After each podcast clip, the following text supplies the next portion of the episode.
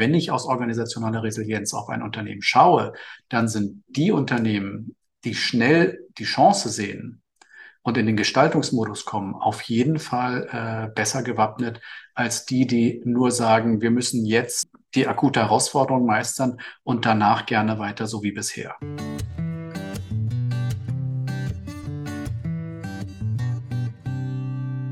Herzlich willkommen zu einer neuen Ausgabe des Podcast Perspektivenwechsel von Systemworks. Direkt nach der Sommerpause. Heute geht es um ein Thema organisationale Resilienz, eine Strategie des Überlebens. Mein Name ist Thilo Leipold, bin äh, Geschäftsführer und Partner von Systemworks und mit dabei, wir beide zusammen, äh, mein geschätzter Kollege Jako Johansen, werden ein Stück dazu im Gespräch sein. Jakob, magst du dich noch kurz vorstellen? Ja, vielen Dank für die einleitenden Worte, Thilo.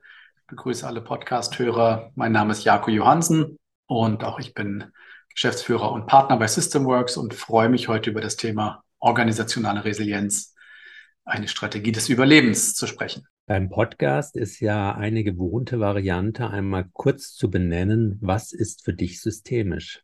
Ja, systemisch, immer wieder eine gute Frage.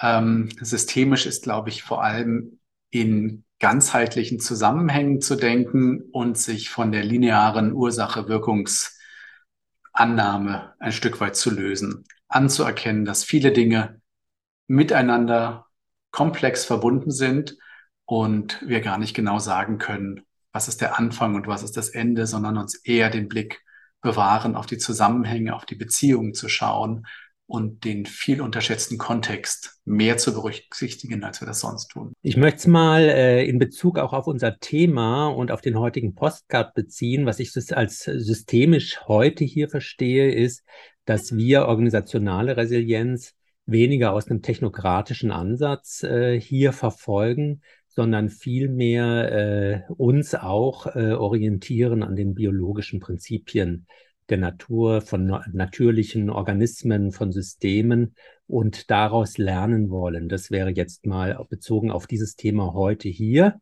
Äh, eine, eine systemische Perspektive auf die organisationale Resilienz zu werfen. Ähm, und ihr merkt auch schon oder Sie merken schon, zu, liebe Zuhörer, dass es hier nicht darum geht, äh, einer interviewt den anderen, sondern wir werden so ein Stück abwechselnd äh, uns hier gegenseitig ins Gespräch bringen und womöglich dann auch im Dialog dieses Thema voranbringen. Warum? Weil wir gemeinsam, Jako Johansen und ich, äh, den Vorkongress 2023 äh, vorbereiten und gestalten. Jako, du hast aber äh, den Impuls oder nennen wir mal das Thema zu Systemworks gebracht. Wir haben heute ein äh, White Paper zum Thema Resili äh, organisationale Resilienz, äh, auch schon in der Mediathek. Das hast du mit dem Thomas Westerhoff zusammengeschrieben. Und äh, erzähl doch mal am Anfangspunkt, was war denn der Moment, der dieses Thema zu dir gebracht hat? Ja, das ist eine äh, gute Frage. Tatsächlich äh, ist es in Gesprächen mit dem Dr. Thomas Westerhoff entstanden, ähm, wo wir nach der Corona-Pandemie, nach den ersten Lockdown oder eigentlich noch mittendrin uns Gedanken darüber gemacht haben, ähm, wie wir auf Resilienz schauen. Und äh, im ersten äh, kennt man Resilienz ja vor allem als so die individuelle Widerstandsfähigkeit, die äh, psychologische äh, Komponente davon, wie Menschen äh, es schaffen, mit, mit schwierigsten Situationen umzugehen und dabei gesund zu bleiben. Und ähm, wir haben aber als Organisationsentwickler natürlich gemerkt, dass ja, wie können wir diese Konzepte dann wieder auf ganze Organisationen anpassen oder auf ganze Organisationen übertragen und haben dann angefangen, ähm, ein bisschen, ja, wirklich äh, Research zu betreiben, also ein bisschen zu schauen, was gibt's denn da alles schon? Und das Thema ist ja überhaupt nicht neu, auch wenn es jetzt neu auf die Bildfläche wiederkommt ähm, sondern da beschäftigen sich ja schon viele kluge Menschen seit geraumer Zeit damit. Und wir haben diese Ansätze mal äh, durchgeschaut und haben geguckt, was passt denn da zu unserem Blick auf die Organisation. Und hier kommt genau unser systemisches Verständnis rein, dass wir gemerkt haben, viele der Modelle, die es bisher gab, ähm, haben eben eher diesen technokratischen oder oder auch normativen Ansatz. Es gibt ja sogar eine DIN-Norm dazu, die das äh, beschreibt, ähm, die mir vorher auch völlig unbekannt war.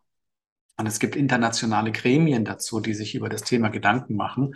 Aber uns hat dann halt interessiert, wie können wir das Thema aus einer systemischen Perspektive angehen und sind da eben eher auf diese biologischen Resilienzprinzipien gekommen. Und das hat uns extrem fasziniert, weil wir da natürlich äh, genau in dem Thema Komplexität, Impulse, Wahrscheinlichkeiten erhöhen, viel mehr als eindeutige Lösungen zu finden, ähm, erkannt haben. Und dann haben wir gesagt, komm, das wollen wir auf jeden Fall einmal in unsere Beratungsansätze äh, mit aufnehmen und überführen, dass es eine gute Ergänzung ist, als auch dann äh, zu sagen, ja, lass uns das mal zusammenschreiben und dazu ein White Paper machen. Und das haben wir dann auch getan und veröffentlicht. Da bin ich ihm sehr dankbar für, weil Thomas und ich das einfach eine ganz super äh, Zusammenarbeit waren und wir da unsere verschiedenen Stärken richtig gut eingebracht haben. Was fesselt dich persönlich an dem Thema organisationale Resilienz?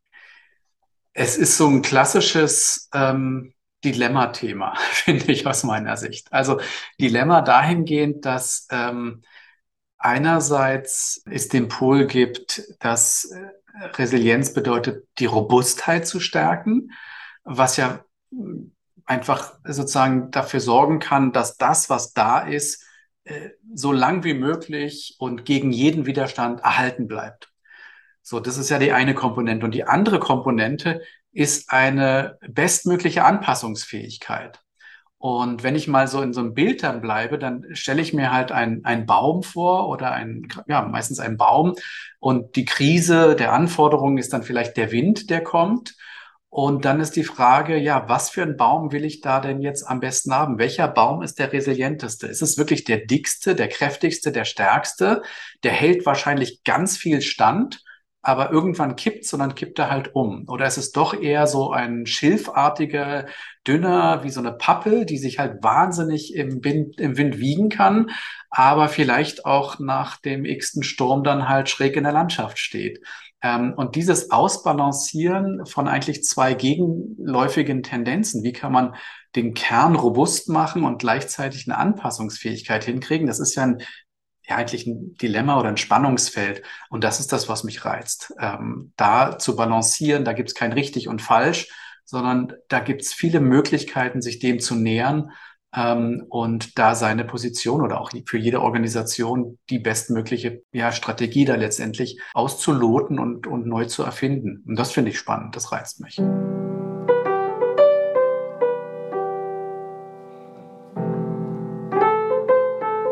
Jako, jetzt bist du mit dem Thema ja auch äh, als Berater bei Kunden unterwegs. Wo siehst du aktuell die Notwendigkeit, dass Kunden sich mit diesem Thema auseinandersetzen müssen? Also ich glaube, wir haben in den letzten zweieinhalb Jahren einfach ja extreme Erfahrungen gemacht. Und wir, also beziehe ich jetzt mal auf, auf Wirtschaftsunternehmen, ähm, primär in Deutschland, aber die sind natürlich ganz viel auch äh, weltweit tätig ähm, haben gemerkt, wie schnell Dinge sich ändern können, wie schnell ähm, wirklich Sachen, an die man vorher gar nicht gedacht hat, ähm, plötzlich umgesetzt werden, umgesetzt werden müssen, wie hoch Einschränkungen von außen waren, aber auch wie ausgeliefert man zum Beispiel dem Thema Lieferketten plötzlich war. Ich erinnere an das Schiff, was da im Kanal ähm, quer lag und plötzlich, ähm, wie ich sagen, gingen überall die Lichter aus, aber waren diejenigen, die eine hocheffiziente Lieferkette aufgebaut haben, ein One Best Way, sich darauf spezialisiert haben für eine bestmögliche Lösung für ihr Thema, ähm, die dann plötzlich an die Grenzen kam, weil diese Sicherheiten ähm, einfach aufgeweicht wurden ja, oder einfach in Frage gestellt wurden. Und heute ist das Thema natürlich das, dass wir das Gefühl haben, nach der Krise ist vor der Krise. Ähm, wir haben äh, den Ukraine-Krieg in, äh, in Europa, ähm, von dem wir immer noch gar nicht absehen können, wie lange er dauert und ähm, was die Folgen sind. Und dementsprechend, glaube ich, gibt es eine ganz hohe Tendenz, so das lasst uns jetzt die, die die erste Krise überwunden haben oder die ersten beiden Lockdowns auch überwunden haben, jetzt zu überlegen, okay, wie können wir sicherstellen, dass äh, das nicht wieder passiert oder wir bei der nächsten besser gewappnet sind. Und so kommt das Thema organisationale Resilienz jetzt ähm, in die Diskussionen von Entscheidern. Ähm, das ist mehr als nur Winterfest machen. Ja, in der Presse wird ja auch von Krisenherbst gesprochen, schon jetzt. Ja. Ähm, aber ich glaube, das ist mehr als Winterfest machen, sondern viele denken ja auch äh, langfristig. Ähm, und da geht es darum zu schauen, wie kann man seine Organisation langfristig ähm, besser aufstellen letztendlich. Wenn man mit dir als Berater zum Thema organisationale Resilienz zusammenarbeitet, hm? was, äh, was kann ein Kunde von dir erwarten? Erstmal, ich habe mich mit dem Thema auseinandergesetzt ähm, und habe es, glaube ich, auf eine Art und Weise für mich zusammengestellt, dass es vermittelbar ist, weil Organ organisationale Resilienz kann alles und nichts sein. Nicht? Das ist, kann man sehr, sehr breit fassen. Ähm, aber die, ähm, also das ist das eine, dass wir überhaupt über das Thema reden können, ja, und anfangen, eine Sprache zu entwickeln, ein Verständnis dafür zu entwickeln und auch aus dieser individuellen Resilienzperspektive hinauszugehen auf die organisationale. Und das Zweite ist dann natürlich zu schauen, wo steht die Organisation, gemeinsam ein Bild zu machen, wo stehen wir denn zu den Themen und wie, was kann der nächste Entwicklungsschritt sein? Ähm, ist es wirklich das Thema Perspektive, also Resilienz als einen Entwicklungsimpuls zu verstehen, neu über bestimmte Themen nachzudenken? Ist es tatsächlich schon ein strategisches Ziel? Oder ähm, es gilt es darum, sowas als, als Unternehmenswert zu etablieren. Je nachdem, was die Fragestellung ist, gibt es da natürlich eine andere Vorgehensweise. Aber ich merke, ähm, äh, lieber Thilo, äh, du hast ja vorhin so angekündigt, dass es nicht ein einseitiges Interview werden soll. Und jetzt komme ich natürlich doch so richtig ins in Fahrt, wenn ich über die Inhalte, die mich äh, so faszinieren, spreche. Ähm, aber ich würde dich gerne in das Gespräch wirklich reinholen und dich fragen, wie bist du denn jetzt zu dem Thema gekommen ähm, und was reizt dich denn ähm, daran, außer dass du natürlich mitgekriegt hast, äh, was wir da schon gemacht haben. Aber ähm, was ist denn das, was, was dir jetzt den, den Kick an dem Thema gibt? Also erstens, ich freue mich wahnsinnig, mit dir zusammen den Vorkongress zu machen. Ich freue mich und äh, das siehst du, jedes Gespräch, was ich dazu mit dir führe, erlebe ich jedes Mal wieder als inspirierend und ich kriege neue äh, Ideen und Anregungen. Ähm, ich freue mich auch, einen Vorkongress mit dir zusammen zu machen auf der Basis, was da schon alles äh, an Vorleistung ist. Ähm, wir haben ja jetzt auch schon angefangen, ein Stück auch ein Stück das weiterzuentwickeln und darüber nachzudenken, wie wir da einen Mehrwert schaffen im Rahmen unseres Vorkongresses. Und warum, jetzt auf deine Frage, warum ich da diesen Impuls hatte und sofort mich gemeldet habe und sage, ich mache das mit dir, ähm, äh, liegt daran, dass das Thema im Mittelstand angekommen ist. Ich bin sehr viel im Mittelstand unterwegs. Äh, Viele Kunden sind im Mittelstand ähm, zugehörig und äh, ein Kunde ähm, in Baden-Württemberg, äh, Automobilzulieferer, der hat das auf seiner Agenda. Ja, es ist einer unserer oder meiner Hauptkunden, der hat es von sich aus auf die Agenda gesetzt. Und jetzt gilt es natürlich jetzt auch von meiner Seite in der Begleitung und Unterstützung da auch äh, mich mit zu vertiefen. In dem Zusammenspiel, und das freut mich natürlich auch, gibt es da in Baden-Württemberg eine Initiative. Es wird ein Resilienz-Award äh, im Zusammenhang mit den Wirtschaftsunionen einem, äh, aus, ausgelobt. Ähm, und ich habe mich da äh, auch, äh, bin ich involviert und freue mich äh, gemeinsam mit dem Kernprojektteam äh, Kriterien und auch äh, auszuarbeiten, wie kann man das dann überhaupt auch feststellen, ja, wie resilient eine Organisation ist, wie kann man das bewerten und freue mich da im nächsten Jahr äh, auch mit dann in der Jury dabei zu sein. Also das ist äh, der Ausgangspunkt. Ähm, woran du siehst, auch ich komme an dem Thema nicht vorbei und freue mich natürlich sehr, jetzt auf dem aufzubauen und darauf auf, äh, das aufzugreifen, was ihr schon getan habt und mit dir gemeinsam das ein Stück weiterzuentwickeln.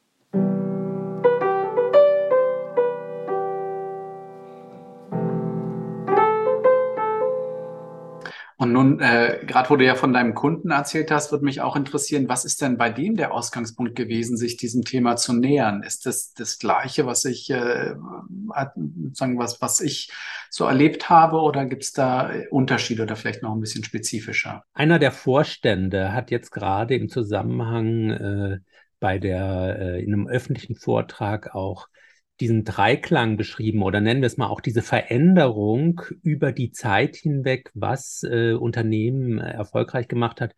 Vielleicht auch mehr im Sinne von, was waren so ein Stück die Management-Glaubenssätze, ja. Früher hieß es, und das kennen wir alle, die Großen fressen die Kleinen. Wir sind aus dem Großkonzern ja auch gemeinsam, Markus, du und ich, äh, gekommen. Äh, dann gab es eine Zeit, in der klang, die Schnellen fressen die Langsamen.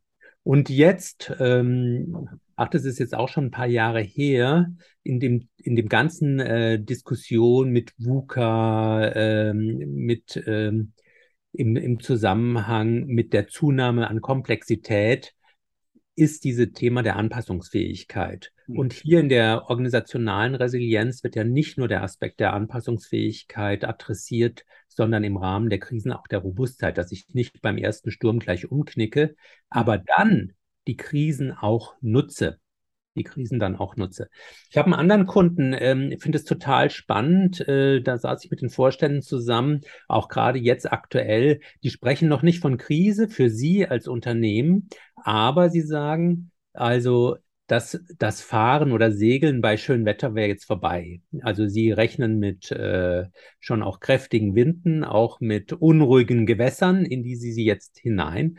Und ähm, Sie waren total entspannt, als Sie das erzählten, weil Sie äh, zurückgeblickt haben auf Ihre 50-jährige Firmengeschichte und haben äh, gesagt, wir haben bisher jede Krise genutzt, äh, um zu wachsen. Ja, und äh, das finde ich, da klingt ja sozusagen schon auch ein Aspekt der organisationalen Resilienz durch. Ja, Erstens, ähm, jetzt viele Menschen sind ja in Unternehmen äh, massiv verunsichert, massiv verunsichert. Viele Menschen würden das, äh, auch, auch die Zunahme der Gaspreise, der Energiepreise, äh, das ist ja eine Spirale, wo ähm, Wirtschaftsleute sehr wohl von Krise schon sprechen. Mhm. Finde ich den ersten Aspekt interessant, dort wo doch äh, im Umfeld sehr stark von einer Krise, auch wenn man noch nicht so genau weiß, wie sie äh, einzelne Unternehmen trifft. Sie sagen, nein, wir sprechen gar nicht von Krise. Und das Zweite, was ich interessant finde, ist, mit welcher inneren Stabilität sie sich dem zuwenden und sagen, da steckt eine Chance für uns drin. Ja, aber wir haben bisher jede Veränderung im Außen als Chance genutzt und da steckt ja jetzt die Anpassungsfähigkeit. Ja. ja. wir passen uns den veränderten Bedingungen an und machen das Beste draus. Wo sind ja. da für uns die Chancen?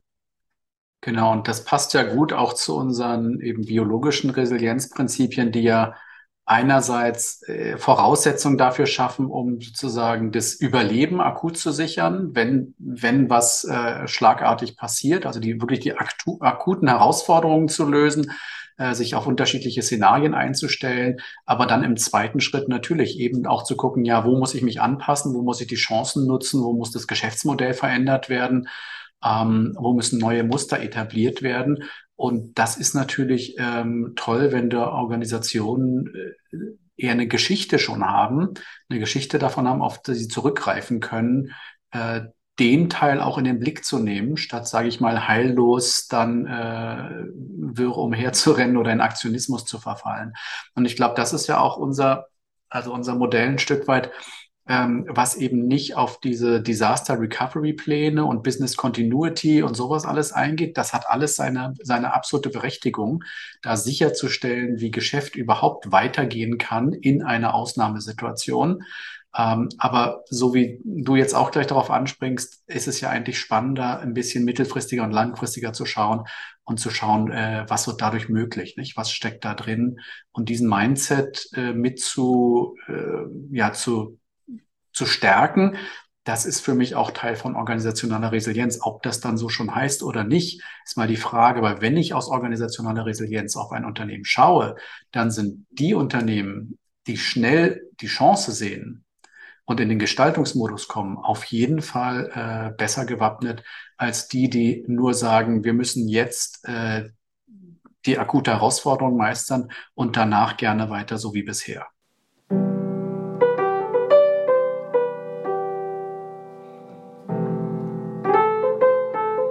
Vielleicht gehen wir auch noch mal ein Stück weit drauf ein, was, also was diese biologischen Resilienzprinzipien sind, also mal ein Beispiel zu geben, nicht eins ähm, dieser äh, Prinzipien ist tatsächlich, wo man gesehen hat, was, was, was hilft, ähm, komplexen biologischen Systemen dann auch am Überleben zu bleiben, ist zum Beispiel Redundanz. Nicht? Also das heißt, ähm, nicht alles nur einmal haben, und äh, jetzt kann man sich ja fragen, warum gibt es nicht Redundanz schon? Weil es macht ja alles sicherer. Es ist besser, auf zwei Beinen zu stehen als auf einen. Äh, wir haben das in der Corona-Krise gemerkt, wenn Anwesenheit irgendwo, Splitbetrieb, Herdentrennung und so weiter, man plötzlich gesehen hat, hm, wo gibt es denn vielleicht nur einen? Äh, wo wird es? Und das ist klar, ähm, da haben wir auch gemerkt, es gibt natürlich schon natürliche Gegenpole in den Organisationen bisher. Glaubenssätze aus Managersicht, aber auch aus Glaubenssätze aus der Sicht äh, von guten Wirtschaften, ja, ähm, die zum Beispiel heißen, je effizienter, desto besser. Andererseits, wenn man auf Effizienz zu 100 Prozent trimmt, das merken wir auch an anderen komplexen Systemen, ich führe gern manchmal auch die Deutsche Bahn an, ähm, nicht? Wenn alles auf Kante getrimmt ist, ähm, dann reicht eben ein Unfall an irgendeiner Stelle, eine Weichenstörung und schon geht das ganze System oder ein Großteil des Systems in die Knie. Und da stellt sich ja die Frage, wie kann man solche Gegenpole wie Effizienz und Redundanz, wie kann man die vielleicht ähm, neu ausloten? Wie kann man da äh, für sich Antworten darauf finden, wo man sagt, naja, nur effizient ist vielleicht auch nicht gut, siehe auch das äh, Lieferkettenthema, sondern wie kann ich vielleicht unterschiedliche Lieferketten, wie kann ich ein breiteres Portfolio aufbauen, wie kann ich mich nicht abhängig machen von einem Zulieferer, sondern von mehreren etc. Nicht? Das sind so genau die Themen, die nicht eins, na, geht ja nicht darum, Effizienz über Bord zu werfen, aber ein Stück weit auszuloten, diese Balance zu finden und vielleicht zu schauen, was steckt da für die Organisation drin. Ich würde gerne ein zweites Beispiel ähm, ergänzen und äh, das bezieht sich auf das Prinzip der Heterogenität. Mhm. Ähm, mein Lieblingsbeispiel an der Stelle ist äh, wir selbst als Beratung. Es gibt ja viele Beratungen, die sich auch sehr spezialisiert haben auf eine bestimmte Branche oder noch äh, enger nur Automobilindustrie. Ähm, und äh, wir haben ja schon immer den Ansatz äh, verfolgt, einen möglichst heterogenen Branchenmix zu haben. Ähm, ja. Ich selber erlebe das als eine Bereicherung, einfach auch aus den unterschiedlichen Branchen zu lernen, zu lernen. Aber natürlich in Krisensituationen, wenn äh, besondere Branchen besonders betroffen sind und erstmal auch Beratungsleistungen gar nicht mehr abrufen, dann ist man natürlich, äh, wenn man im Branchenmix unterwegs ist, nicht so hart getroffen, als wenn man sich maximal spezialisiert hat. Ja, ja, auf eine Branche, auf eine Nische. Ich denke auch, wenn ich jetzt an Kunden denke, Kunden, die sich äh, als reine Produktionsunternehmen verstehen, ja, darin ihre Kernkompetenz äh, sehen und einzig und allein in der Produktion von Teilen, gerade äh, energieaufwendigen Teilen, bei der Zunahme der Energiekosten, die da auf uns äh, zulaufen, wäre es womöglich gut, auch ein Stück im Geschäftsmodell äh, jetzt nicht nur Spezialisierung auf Produktion, sondern womöglich auch auf Dienstleistung zu haben, ja, ein Stück eine Heterogenität in unseren, in den einzelnen Geschäftsmodellen oder Geschäft Wertschöpfungsprozessen, ja, was ist eigentlich unser mhm. Selbstverständnis von Wertschöpfung? Äh, auf der einen Seite Spezialisierung, auf der anderen Seite, wie können, kann man das ergänzen, so dass man da auch wieder auf mehreren Beinen steht, ja. Mhm. Ähm, ich, das finde ich total spannend, mit Kunden genau an diesen Prinzipien auch ein Stück mal eine Selbsteinschätzung vom Kunden vorzunehmen, mit denen in Workshops auch zu besprechen, Mensch, wo sehen wir uns da? Ich erlebe diese Prinzipien und es gibt ja noch eine, ähm, gibt ja in Summe sechs ähm, ich finde die unheimlich inspirierend und dann wirklich auch äh, sich da drin auszuloten, was ist denn dann für uns ein guter Grad und was ist aber auch der Gegenstandsbereich, auf den wir schauen. Ja, auf den wir schauen, ob das unsere eigenen Kunden sind, ob das unsere Geschäftsprozesse, Geschäftsbereiche sind, ob das, äh, also das hat ja eine Vielzahl. Ähm, auch, auch an Produktions- oder sagen wir mal an, an Wertschöpfungsverfahren, äh, ja, wie erstellen wir die oder veredeln wir oder wie, Was, ist, äh, was sind die Wertschöpfungsarten, die wir im Unternehmen betreiben? Spezialisiert, heterogen, vielfältig. Und mhm. da drin zu schauen, wie, wie positioniert man oder wie balanciert man es aus oder wo schiebt man für sich als Organisation auch ein Stück den Schieberegler, mhm. was ja dann auch immer eine Bedeutung hat an, äh, an der Art und Weise, wie man dann auch dort äh, sich organisiert und zusammenarbeitet. Mhm. Magst du noch ein weiteres äh, Prinzip aufgreifen? Alle guten Dinge sind drei. Also eins, was ich am herausforderndsten auch finde, tatsächlich ähm, äh, ist so das Prinzip äh, Eingebundenheit. Nicht? Also das heißt, ähm, zu erkennen, äh, dass äh, auch die Organisation, in der man sich befindet, wie er schon selbst hinreichend komplex ist, natürlich eingebunden ist in ein größeres Ganzes, in ein äh, größeres ganzes System auch ähm, von natürlich auch da wieder Zulieferern, Lieferketten, ähm, Auftraggebern, Dienstleistern und in der Krise ja oft äh, plötzlich angefangen wird, eher für sich zu denken. Also da gibt es dann das Autonomiebestreben, da äh, versucht man die eigene Haut, da ist dann das Hemd näher als die Hose. Ähm, und natürlich ist man steuerungsfähiger und unabhängiger und vielleicht autonomer, wenn man eben genau da die Grenze zieht. Erfolgversprechend ist aber tatsächlich eher dann sich äh, gewahr zu werden, in welchen Bezügen man auch äh, lebt und, und handelt und die Kraft aus den Netzwerken herauszuziehen, äh, weil da natürlich man genau über den Tellerrand auch hinaus hinausschauen kann, Kooperationen einzugehen. Ähm, und das ist natürlich alles leichter, das nicht in der Krise erst zu machen, sondern das äh, besser im, im Vorfeld schon auszuloten und zu schauen, äh, an welcher Stelle ist es tatsächlich sinnvoll, autonom zu sein, aber in welcher macht es auch eigentlich mehr Sinn, Teil eines größ noch größeren Ganzen zu sein und diese Eingebundenheit auch zu pflegen. Ja, das finde ich, ähm, und auch das wieder, man merkt schon beide Pole, beides hat seine Berechtigung, gibt es nicht richtig oder falsch, sondern eher äh, die Frage, wo wollen wir äh, uns als Organisation jetzt jetzt hinbewegen und machen wir das ausreichend oder machen wir es eben noch nicht ausreichend und wie kann das dann aussehen?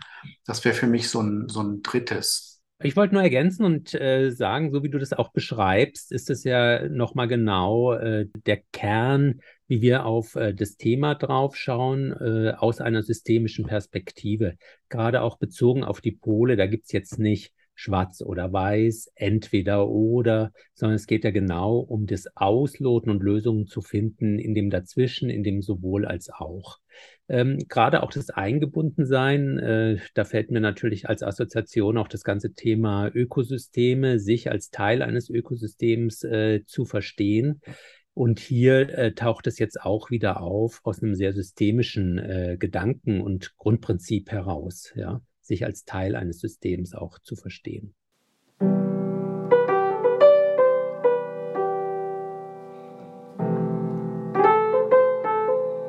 Ich kam, als ich dir so zugehört habe, auch noch mal an eine Stelle, wo ich noch mal gern deine deine Frage von ganz am Anfang an mich aufgreife, was mich daran so fasziniert. Und ähm, wenn wir arbeiten, wir sind ja häufig doch auch äh, das ist ja auch unser Slogan, ähm, Kultur, ähm, Kulturentwicklung und Kooperationsberatung. Und äh, da haben wir ja auch unsere Kernkompetenz in dem Thema Kulturentwicklung, brauchen aber eigentlich immer ein Thema, an dem man es ja auch ein Stück festmachen kann und Beispiele, ähm, also in der Organisation. Man kann ja Kultur nicht losgelöst äh, von, von, von konkreten Zielen, mhm. von dem, was eine Organisation äh, ihrem eigenen Selbstverständnis auch äh, macht, ja, an Wertschöpfung äh, losgelöst sehen und äh, gestalten. Ich finde an der organisationalen äh, Resilienz das so faszinierend, hier kommt beides zusammen. Man kann organisationale Resilienz äh, nicht äh, fördern, wenn man es auf der einen Seite nicht als strategisches Ziel auch etabliert und gleichzeitig äh, ist es ein Thema, äh, was auch ein Stück auf der anderen Seite als Unternehmenswert äh, im Sinne von ganz viel mit Mindset, mit Kultur zu tun hat. Ja, in der höchsten Ausprägung wäre es ja Resilienz als Teil der gelebten Kultur, aber man kommt nicht drum herum, es als strategisches Ziel äh, zu benennen oder auch sich vorzunehmen. Sonst kriegt, nimmt es keine Fahrt auf. Und das gefällt mir an dem Thema, wenn man das für sich äh, oder wenn das Unternehmen auch ein Stück erkannt haben. Mhm. Absolut. Das kann ich sehr gut nachvollziehen, weil gerade auch auf strategischer Ebene dazu arbeiten. Und das ist, macht halt auch den Unterschied in der Perspektive, ob wir es als organisationale Resilienz haben, weil viele denken ja, eine Organisation ist dann resilient, wenn alle ihre Mitglieder resilient sind. Ne, und das wäre ja einfach nur eine, ein, eine, ja, ich finde, das wird im Kontrast dann eigentlich sehr, sehr deutlich, dass es eben nicht nur darum geht, ähm, äh, gesunde, psychisch widerstandsfähige Mitarbeitende zu haben und ein Umfeld zu schaffen, in dem das gedeihen kann. Das ist auch wichtig, ja. Das ist auch ganz wichtig. Ähm, aber das alleine wird eine Organisation nicht äh, resilient machen, sondern ähm, da geht es tatsächlich um Strategien, um Strukturen, um Prozesse, die eben über die Art und Weise, wie wir zusammenarbeiten, auch hinausgehen. Ja? Und das ist nochmal ein neuer, neuer Impuls. Und wie wir damit halt umgehen können, wie man diese Ansatzpunkte findet, das werden ja auch Teile davon sein, die wir in unserem Vorkongress tatsächlich mit den Teilnehmenden äh, besprechen und an vielen Beispielen einfach auch durchgehen werden. Und äh, vielleicht ist das ja auch eine gute Überleitung, nochmal zu überlegen, was, was können denn die Menschen erwarten, die bei uns ähm, in den Vorkongress kommen im, im Januar? Was, was, ist, was sind die Themen, die wir mit denen besprechen wollen? Also daneben denke ich, und das möchte ich auch nochmal hervorheben, ähm, jeder, der sich heute auch schon auch im Zusammenhang mit der ISO-Norm, äh, mit Resi äh, organisationaler Resilienz beschäftigt hat, ich glaube, der konnte jetzt äh, relativ schnell erkennen, nur an den drei Beispielen, die wir jetzt bezogen auf die biologischen Prinzipien und die Polaritäten äh, ein Stück diskutiert haben, dass wir da ein Stück weitergehen und einfach aus einer anderen Perspektive draufschauen, ganz andere Entwicklungspulse setzen können. Mhm. Äh, wir werden im Vorkongress äh, dort äh, auch klassische bekannte Management-Tools, äh, Prinzipien, Überzeugungen ein Stück auf diesen einzelnen äh, Dimensionen oder Polaritäten äh, mappen, dass man auch da wirklich äh, konkrete Beispiele bekommt und dass man auch mit seiner eigenen Organisation abgleicht, wo steht man da eigentlich? Ja, sich selbst da drin auch zu positionieren und äh, wovon braucht man mehr, wo würde es sich aber auch lohnen, womöglich andere Qualitä Qualitäten äh, zu etablieren. Äh, ich denke, ein ganz großer Teil wird das Thema Praxisbeispiele sein. Ähm, du hast Erfahrungen gesammelt äh, in konkreten Projekten. Ich bin damit konfrontiert und unsere Kunden werden und Teilnehmer, haben auch äh, Erfahrungen, die wir da einfach auch ein Stück zusammenbringen. Und da, wo man mit uns zusammenarbeitet, äh, da entsteht ja meistens auch, äh, und so ist es bisher in jedem Vorkongress gewesen, auch in, der, in dem gemeinsamen Lernen etwas Neues äh, an Erkenntnis. Mhm. Genau.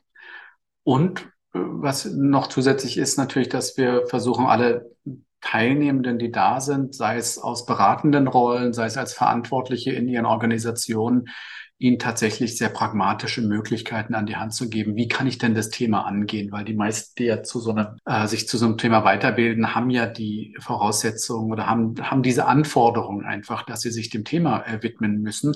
Und das ist ja das, was, glaube ich, System Works und auch die Vorkongresse auszeichnet, dass wir die Themen äh, mal in der Breite beackern und dann so konfigurieren, so handhabbar machen, dass ich als Beraterin, Berater oder auch eben als Führungskraft für den Geschäftsbereich dann damit tatsächlich loslegen kann, nicht? nach dem Vorkongress loslegen kann, das Thema zu fördern und in die Organisation reinzutreiben.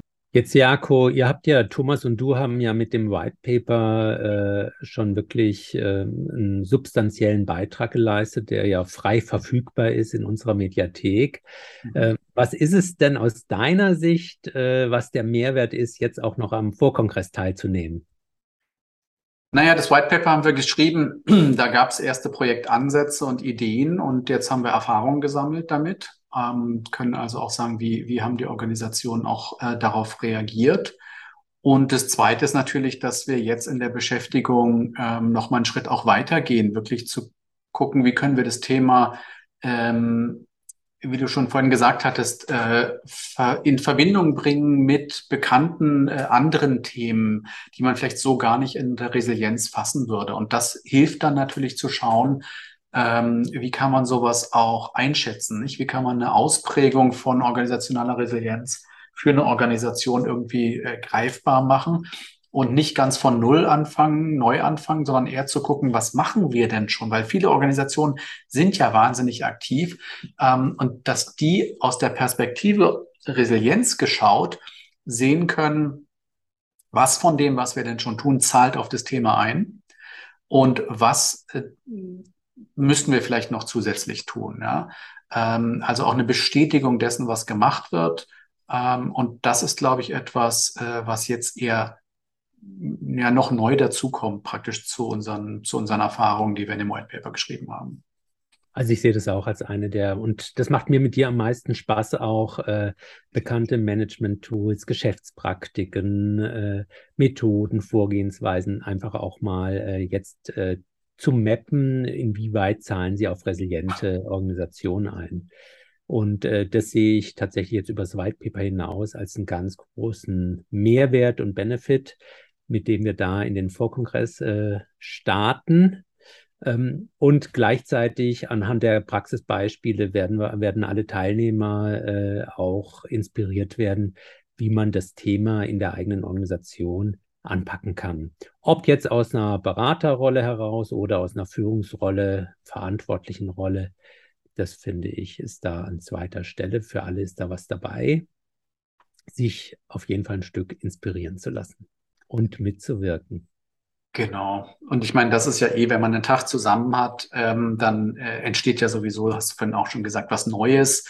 Ähm, und ich glaube, die Inspiration an den, an den Praxisfällen zu, zu, zu arbeiten auch ähm, und das mal anzuwenden und mal auszuprobieren, äh, das, äh, das ist eigentlich immer bereichernd an der Stelle und ich glaube, das wird uns auch diesmal wieder sehr gut gelingen. Ich freue mich unheimlich auf die weitere Ausarbeitung unserer Entwicklungsideen und äh, bin sehr zuversichtlich, dass wir da am 13. Januar 2023 äh, unsere Teilnehmer miteinander einen inspirierenden, anregenden Tag verbringen und selber auch wieder ein Stück dazulernen. Genauso sehe ich es auch. Vielen Dank für das Gespräch, lieber Thilo, und vielen Dank allen Zuhörenden ähm, dass ihr uns eure Aufmerksamkeit geschenkt habt. Meldet euch an auf unserer Homepage.